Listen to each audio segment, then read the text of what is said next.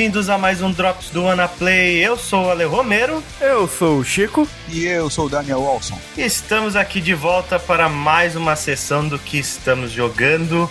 2014 começou meio fraco de lançamentos, né? A gente não tinha muita coisa para comentar, mas agora começou a dar uma leve aquecida em fevereiro e eu acho que em março vai pegar fogo, né? Tem algumas coisas saindo, finalmente tá pegando no tranco a nova geração, né? Mas a gente vai falar hoje só de geração velha. Vamos começar então pelo Chico. Chico, o que, que você anda jogando? É, eu tô jogando um jogo, não dá nem pra falar que é geração velha ou não. Eu tô jogando um jogo de portátil. Vou falar de Bravely Default.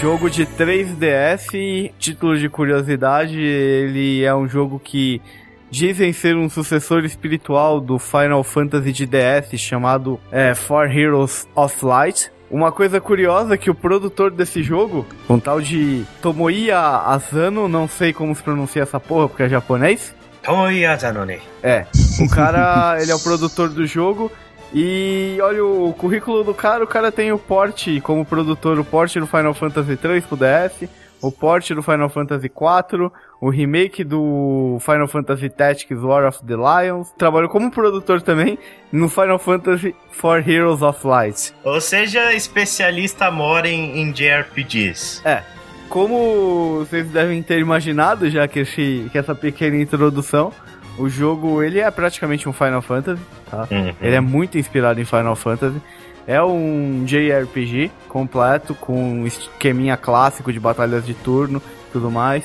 No jogo você controla quatro personagens só na sua party. São quatro personagens apenas do seu grupo ou dá pra ficar mudando de personagem na party?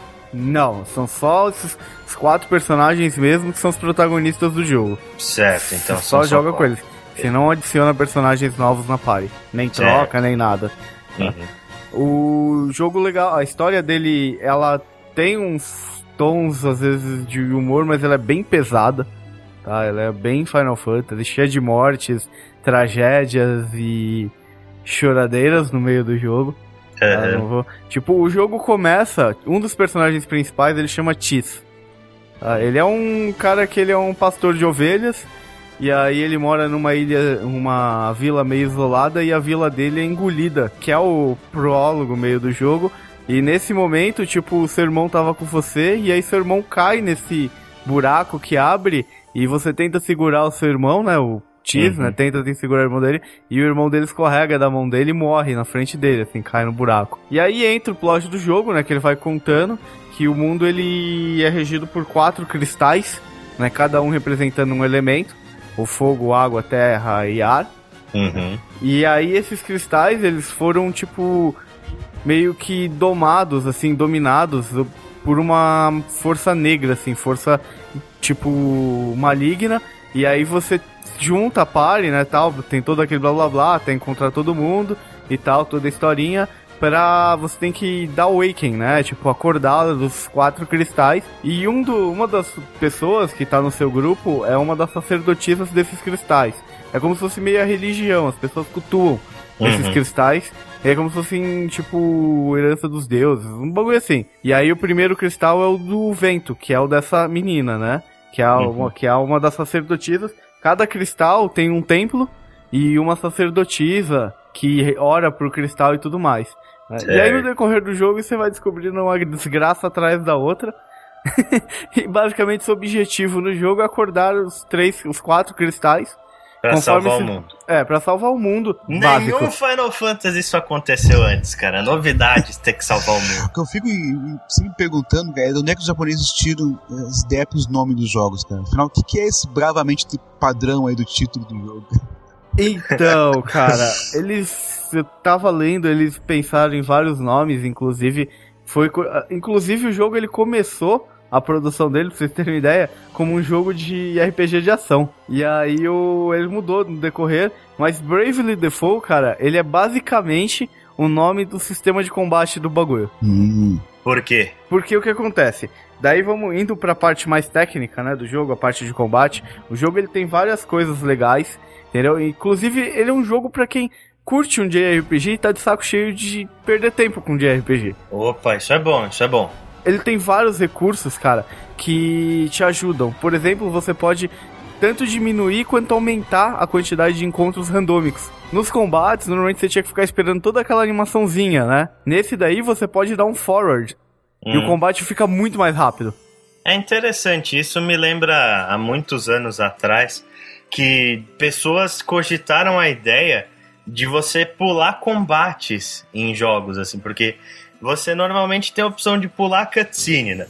E eles falaram, pô, tem jogos que você só quer ver a história, e aí você poderia ter uma opção de pular o combate, né? E só ver o jogo, né? É, você consegue acelerar. Você consegue, é, por, por, exemplo, diminuir bastante a quantidade de encontro randômico. Se você quiser progredir na história, você não precisa ficar batalhando a cada passo que você dá no mapa. É, só que aí vai ficar mais difícil de você enfrentar os chefes, né? E as batalhas não interferem na história? Poderiam ser puladas normalmente? Não. As batalhas randômicas, sim. Mas ah, as tá, batalhas de chefe, não. Uhum. Entendeu? Então o que acontece? A Bravely Default, o que que é? Quando você entra no modo de combate e tal, você tem a opção de definir, tipo, Bravely ou Default. Default é como se você entrasse no modo de defesa, tá? E aí quando você entra no modo de defesa, você acumula uma ação. Então certo. você ganha uma ação a mais no seu próximo turno. Você pode ir acumulando até você ter três ações, mais ação do turno você pode ter quatro ações. Da mesma forma que você pode usar o comando Bravely e você aumenta uma ação naquele turno. Só que, tipo, você pode aumentar até quatro, só que depois vai ficar quatro turnos sem fazer nada. Uhum. Então você pode fazer o quê? Você pode ter quatro ataques no turno. Isso aumenta pra caramba a estratégia do jogo. Porque, tipo, se você, tipo, vê que você consegue vencer aquele inimigo de primeira, você ganha até bônus de experiência. Certo. Então, tipo, você, tipo, dá quatro, quatro ações no mesmo turno, tipo, quatro ataques no mesmo turno, com os personagens e aí você já mata o cara logo de cara. Uhum. Então, às vezes, num chefe, tipo, você analisando o comportamento do chefe, ou dando, tipo, dando um scan, né? Que nesse jogo tem uma habilidade que chama Examine, que é o scan dos, dos outros Final Fantasy, que você vê a quantidade de vida que o cara tem, as fraquezas e tudo mais. Então, tipo, ele te dá toda uma gama de novas estratégias que você pode usar que te ajudam no combate. Isso foi uma coisa muito legal que eles adicionaram. Tá, uma pergunta. Jogo. Você não, não tem uma ação normal de ter um turno normal? Você só pode guardar um turno ou avançar não. um turno? Você, simples, você pode simplesmente atacar no ah, seu tá. turno. Você tem um e ataque normal, mas isso você é um tem ataque normal, é. Você tem, isso, você tem ataque. Todo turno você tem um ataque, que você pode adiantar ou guardar esse turno. Você pode comprar o turno fiado, aí depois você paga. Exatamente. da mesma forma que você pode, tipo, não quero fazer nada agora, fica em modo de defesa, e aí no próximo eu posso ter duas ações, entendeu? Uhum. E aí uma outra coisa muito legal da mecânica do jogo é o esquema de profissões, que vem bem inspirado aí no... Pelo que eu tava lendo no Final Fantasy X e no Final Fantasy Tactics.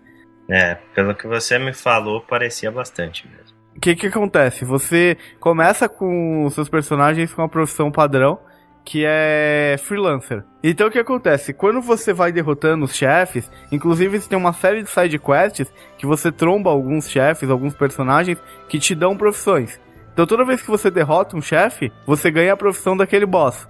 Legal, legal. E aí é você pode upar aquela profissão. Todas as, profissões, as profissões elas upam até nível 14. Hum.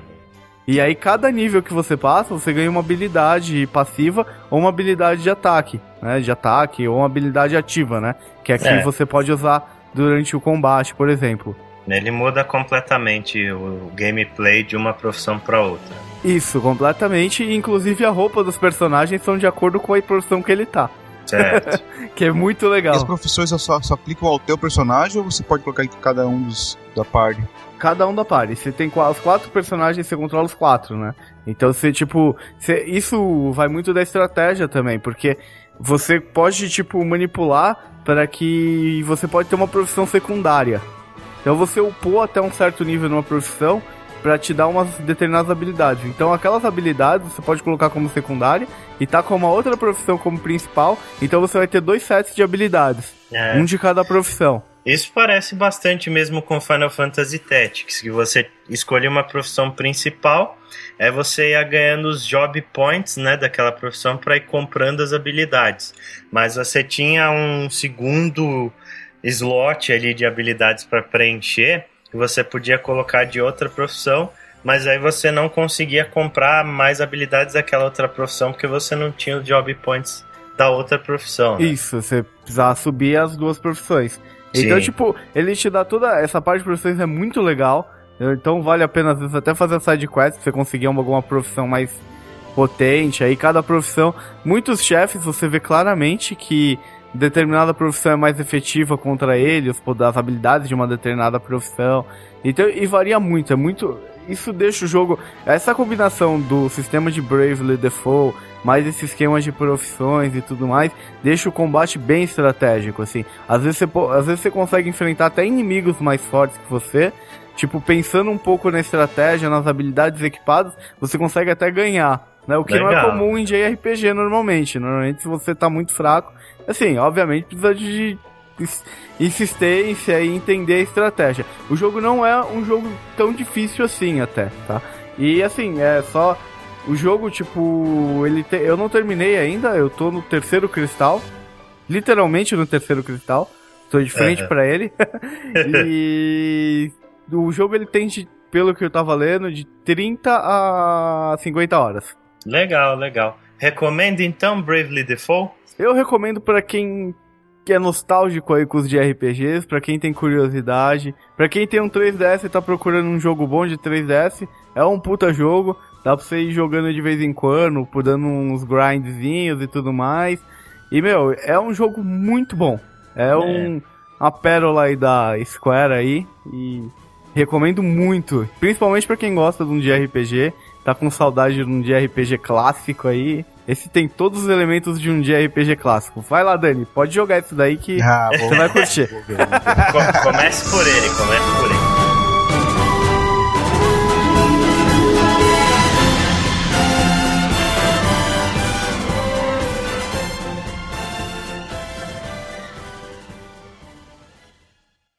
Segunda rodada aí, Daniel. Manda aí. É, bom, eu estou jogando é, os DLCs do Dishonored, que é o The Knife of Doom e o The Brigmore Witches.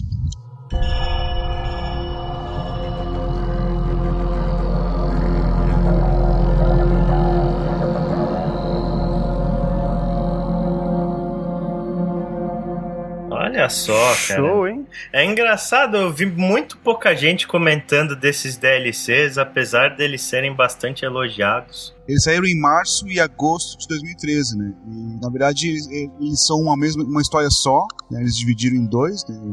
aquela esperteza deles lá de poder ganhar duas vezes em cima do DLC, né? Porque cada um... É, Bioshock Infinite Feelings, Isso, né? É. Porque ele, ele tem... Cada um deles tem três, quatro capítulos só, né? E, uhum. assim, é, uma, é, um, é, uma, é uma história só, na verdade. Que eles dividiram ao meio certo. e lançaram em dois DLCs. E não, e não é o Corvo, né? O personagem principal. Não, pois é. Então, essa história se passa é, paralelo com a história principal do Dishonored. Só que o personagem não é o Corvo, mas o Dowd, que é o assassino que matou a Imperatriz lá no começo do jogo do Dishonored. Legal, hum. legal. E é bem interessante porque ele, ele meio que se arrepende do que ele fez, conforme ele vai ver, né? ele, ele isso aqui não, é, não é, chega a ser spoiler, porque é, é, a primeira coisa que acontece no jogo, pra quem não jogou Dishonored, né? A primeira coisa que vai acontecer no jogo é exatamente isso: é o assassinato da, da Imperatriz e o rapto da filha dela, né? Sim. Que foram feitos por esse, por esse, esse mestre dos assassinos aí, o Dowd. E ele se arrepende, se arrepende isso, de ter feito isso, e daí ele tem um encontro com o Outsider, aquele, aquela figura meio deus, meio é, profeta, sei lá o que, que tem no jogo, né? né? Aquele cara místico lá do... Que dá uma, tipo, uma chance para ele se redimir, né? E, só que a única, a única coisa que ele dá assim, é uma palavra pra ele, assim: Delilah, o nome de uma, uma pessoa, de uma mulher. Né? Uhum. E ele só com esse, com esse nome ele parte, então, é, na missão que começa com The Knife of Doom, que na verdade é o nome, é, é o subtítulo dele, né? O Dowd, e é chamado The Knife of Doom, né? A faca de Doom, né? Uhum. Por ser um dos mestres assassinos e, e chefe dos, dos, assassinos de lá, os, os Whalers, né? Então ele, ele, ele parte isso aí. Bom, a jogabilidade é basicamente a mesma do Dishonored, né? E, tiraram alguns poderes ali, botaram outros, né? Mas ele é um jogo baseado em muito em stealth, né? Uhum. Ou mas não, com né? bastante. Né? Ou não, por exemplo, então, com, com bastante liberdade de fazer o objetivo. Você pode ir na moda Rambo lá matando todo mundo, disparando alarme, fazendo terror, né? Ou como eles chamam, High Chaos, né? Uhum. Alto caos. Ou então fazendo tudo na surdina, né? De modo é, esquivo, é, podendo não matar nenhum dos, nenhum dos, dos, inimigos, nem inclusive os alvos, né? Exatamente como é o Dishonored. Que dá um trabalho desgraçado, cara. Nossa. Sim, eu, eu, mas é mais, eu, eu gosto mais de jogar dessa forma. Eu, eu, eu, eu na verdade, estou jogando ele com High Chaos, né? Quer dizer, estou matando os inimigos, mas não estou. Estou tentando, tentando ser stealth igual. Ah, você está jogando no Medium e, Chaos, então. Isso, exatamente. estou sendo stealth, mas não estou poupando eles, estou matando eles. Uhum. Também, como, como o Dishonored, é, os, o design de, de, de, fases é muito bem feito, né? Os prédios, os lugares onde você vai lá, ele sempre tem mais de uma opção para entrar dentro dele. Uma pergunta, o cenário é o mesmo do coisa ou se passa então, em algum outro não, lugar? Não, o Brigmore Witch se passa no, na prisão, aquela que, que, é o começo também do Dishonored. Tá? É o único cenário que repete de todos os DLCs. Os outros são todos cenários novos, também dentro de, de Duon, né? Uhum. Um deles, inclusive, é bem interessante. É, é o lugar onde as baleias são mortas, né? De onde é extraído o óleo da baleia, que é o principal combustível, né? Energia de toda a cidade, né? De todo aquele mundo ali, né? Sim, sim. E, olha, vou dizer, é, bem, é um modo bem cruel do jeito que eles tratam as baleias lá. É legal de jogar para conhecer essa parte aí de, da história. Né? É, bem interessante. Eu lembro que a mitologia de Dishonored é bem legal. Eles criaram um mundo bem completão, ah, assim, é. cheio de coisa. Exatamente, ainda tem bastante é, documentos espalhados pelo cenário que contam história, que dão um background para esse universo, que, olha, e é bastante coisa, né? eu nem consigo ler tudo às vezes, né? Porque eu tô ali na, na, missão querendo resolver e, ah, não vou ficar lendo isso aqui, né? É. Mas quem quiser conhecer mais, tem bastante coisa pra ler. Skyrim Feelings, né? É. Exatamente. No Dishonored normal, ele tinha aquele coração lá pra guiar ele. Nesse daí você tem alguma coisa equivalente? Tem, ele tem um, ele tem um poder semelhante chamado uh, Void Gaze. Hum. É, que é exatamente isso. Quando você ativa ele, aparece no mapa os. Os, os Bonnie é, Charms. Os lá. Bonnie Charms e os. Aquele outro. Que é, as runas, as runas. Runes, né? As runas, runas, isso. Mas na verdade as runas permitem você evoluir seus poderes e os Bonnie Charms são. É, é equipamentos. Equipamentos é. passivos, né? Você bota na equipa para ganhar alguma habilidade assim passiva. Uhum.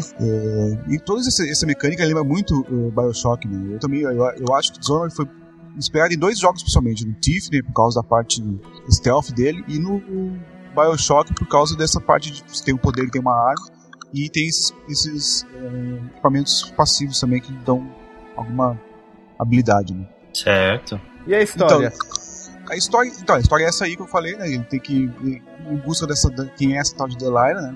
Uhum. E, e, ele acaba descobrindo ao longo da primeira, primeira, primeira parte, que é o The Knife Doom, mas não, se, não conclui ali. Você tem um, um tipo um chefe que enfrenta no final da primeira parte, mas eh, na segunda parte ela continua exatamente onde terminou a primeira, e você traz tudo que obteve na primeira parte, traz para o segundo DLC, né? Uhum, não necessariamente para você fazer isso, você pode iniciar do zero também, mas pode trazer todos os equipamentos evoluídos, dinheiro, tudo que você coletou no, no primeiro DLC.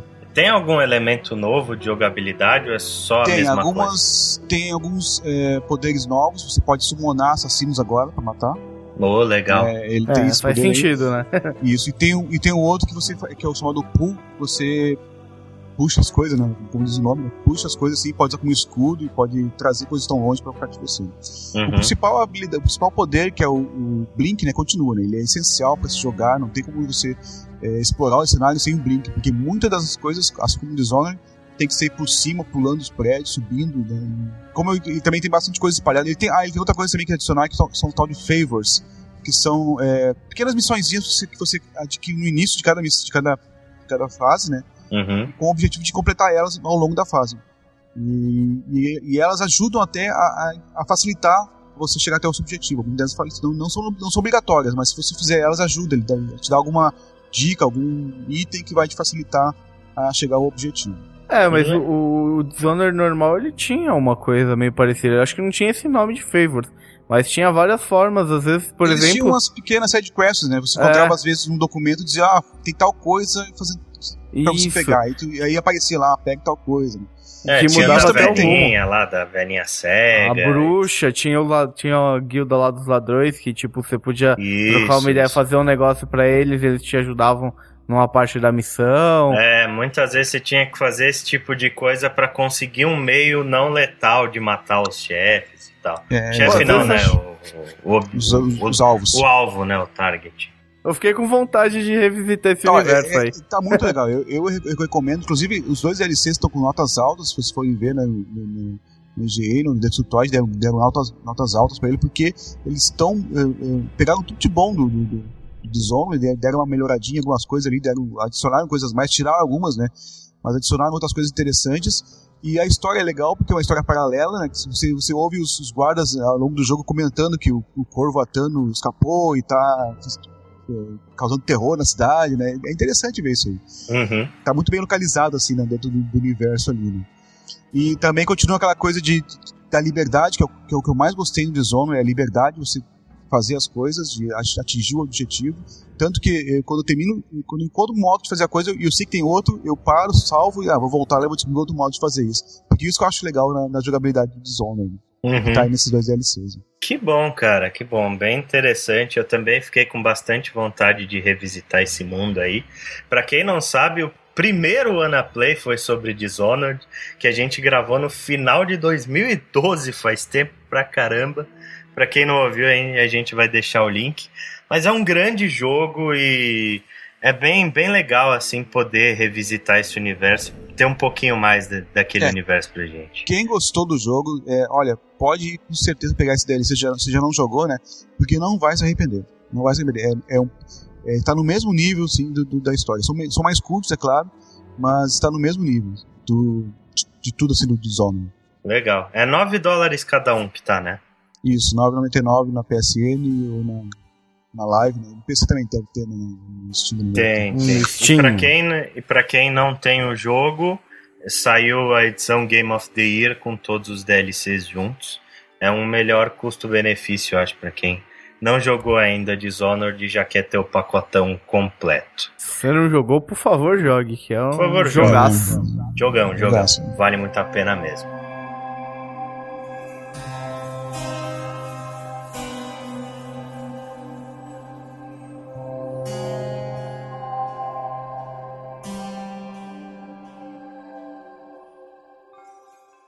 Beleza, beleza. Então, para encerrar aqui, eu vou falar também de outro DLC. Um drops de DLCs, praticamente, DLCs. praticamente, mas esse é muito importante a gente falar porque é um DLC espetacular que é o Left Behind, DLC do The Last of Us.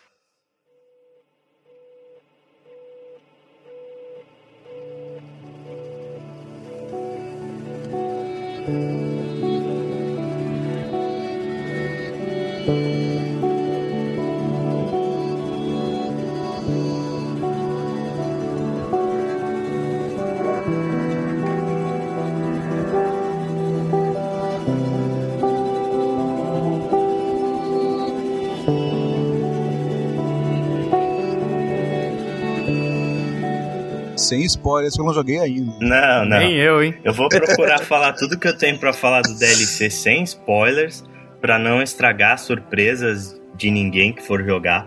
É, até porque o DLC ele já tem alguns spoilers da campanha principal, tá? Uma das partes dele se passa durante a campanha principal, num lugar onde ficou uma espécie de um buraco, assim, que não foi muito bem explicado durante a campanha. É logo que você começar a jogar, você já vai saber de que parte que eu tô falando. Mas a parte que interessa mesmo dele é a parte que conta o relacionamento entre a Ellie e a melhor amiga dela, que é a Riley, né? E, caras, o que eu posso dizer a respeito desse DLC é que ele é com certeza um dos melhores, se não for o melhor DLC que eu já joguei até hoje. Eu Caramba. li alguns textos, pelo menos uns dois textos, escritos por mulheres a respeito de Left Behind, onde elas se emocionaram absurdamente durante a campanha, diz que choraram copiosamente porque elas se sentiram extremamente identificadas com a Ellie e com a Riley naquela situação, né? E realmente esse é o grande trunfo do Left Behind, porque ele conta uma relação tão humana e tão verossímil que poucos jogos conseguem fazer isso com perfeição. O principal argumento que as duas falam no texto delas é que durante toda a vida, né, que elas sempre gostaram de jogar videogame, elas nunca tiveram um personagem onde elas pudessem se espelhar. Porque as mulheres, elas sempre tiveram um contexto de ser extremamente sexualizadas ou secundárias nos videogames e que, por exemplo, falaram da Samus, né? Beleza, a Samus foi o primeiro personagem que, quando ela tirou o capacete, ela era uma mulher e todo mundo, nossa, ela é uma mulher e tal. Mas mesmo assim, você ainda tinha um jeito de, se você terminasse o jogo de uma determinada forma, aparecia uma foto da Samus de biquíni. Ou seja, é, sempre existiu esse conceito extremamente sexualizado ou extremamente secundário das mulheres nos videogames.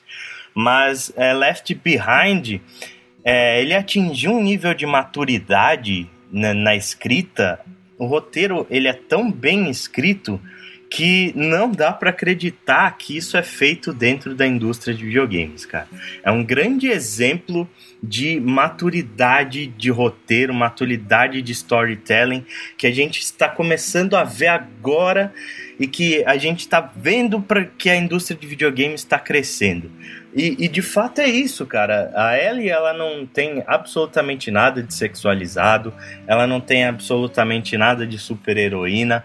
Ela é estritamente uma adolescente em fase de crescimento e durante esse DLC ela faz coisas de adolescente e eu entendo o, o tanto que essas meninas aí, tanto da IGN quanto, quanto da Wired, depois eu vou deixar o link no post para quem quiser ler os dois textos, é, eu entendo como elas se identificaram. E é uma história muito emocionante, é uma história muito bem escrita. São dois personagens absolutamente apaixonantes. Todo mundo já amava a Ellie desde que jogou Last of Us, né? Pelo menos a campanha principal.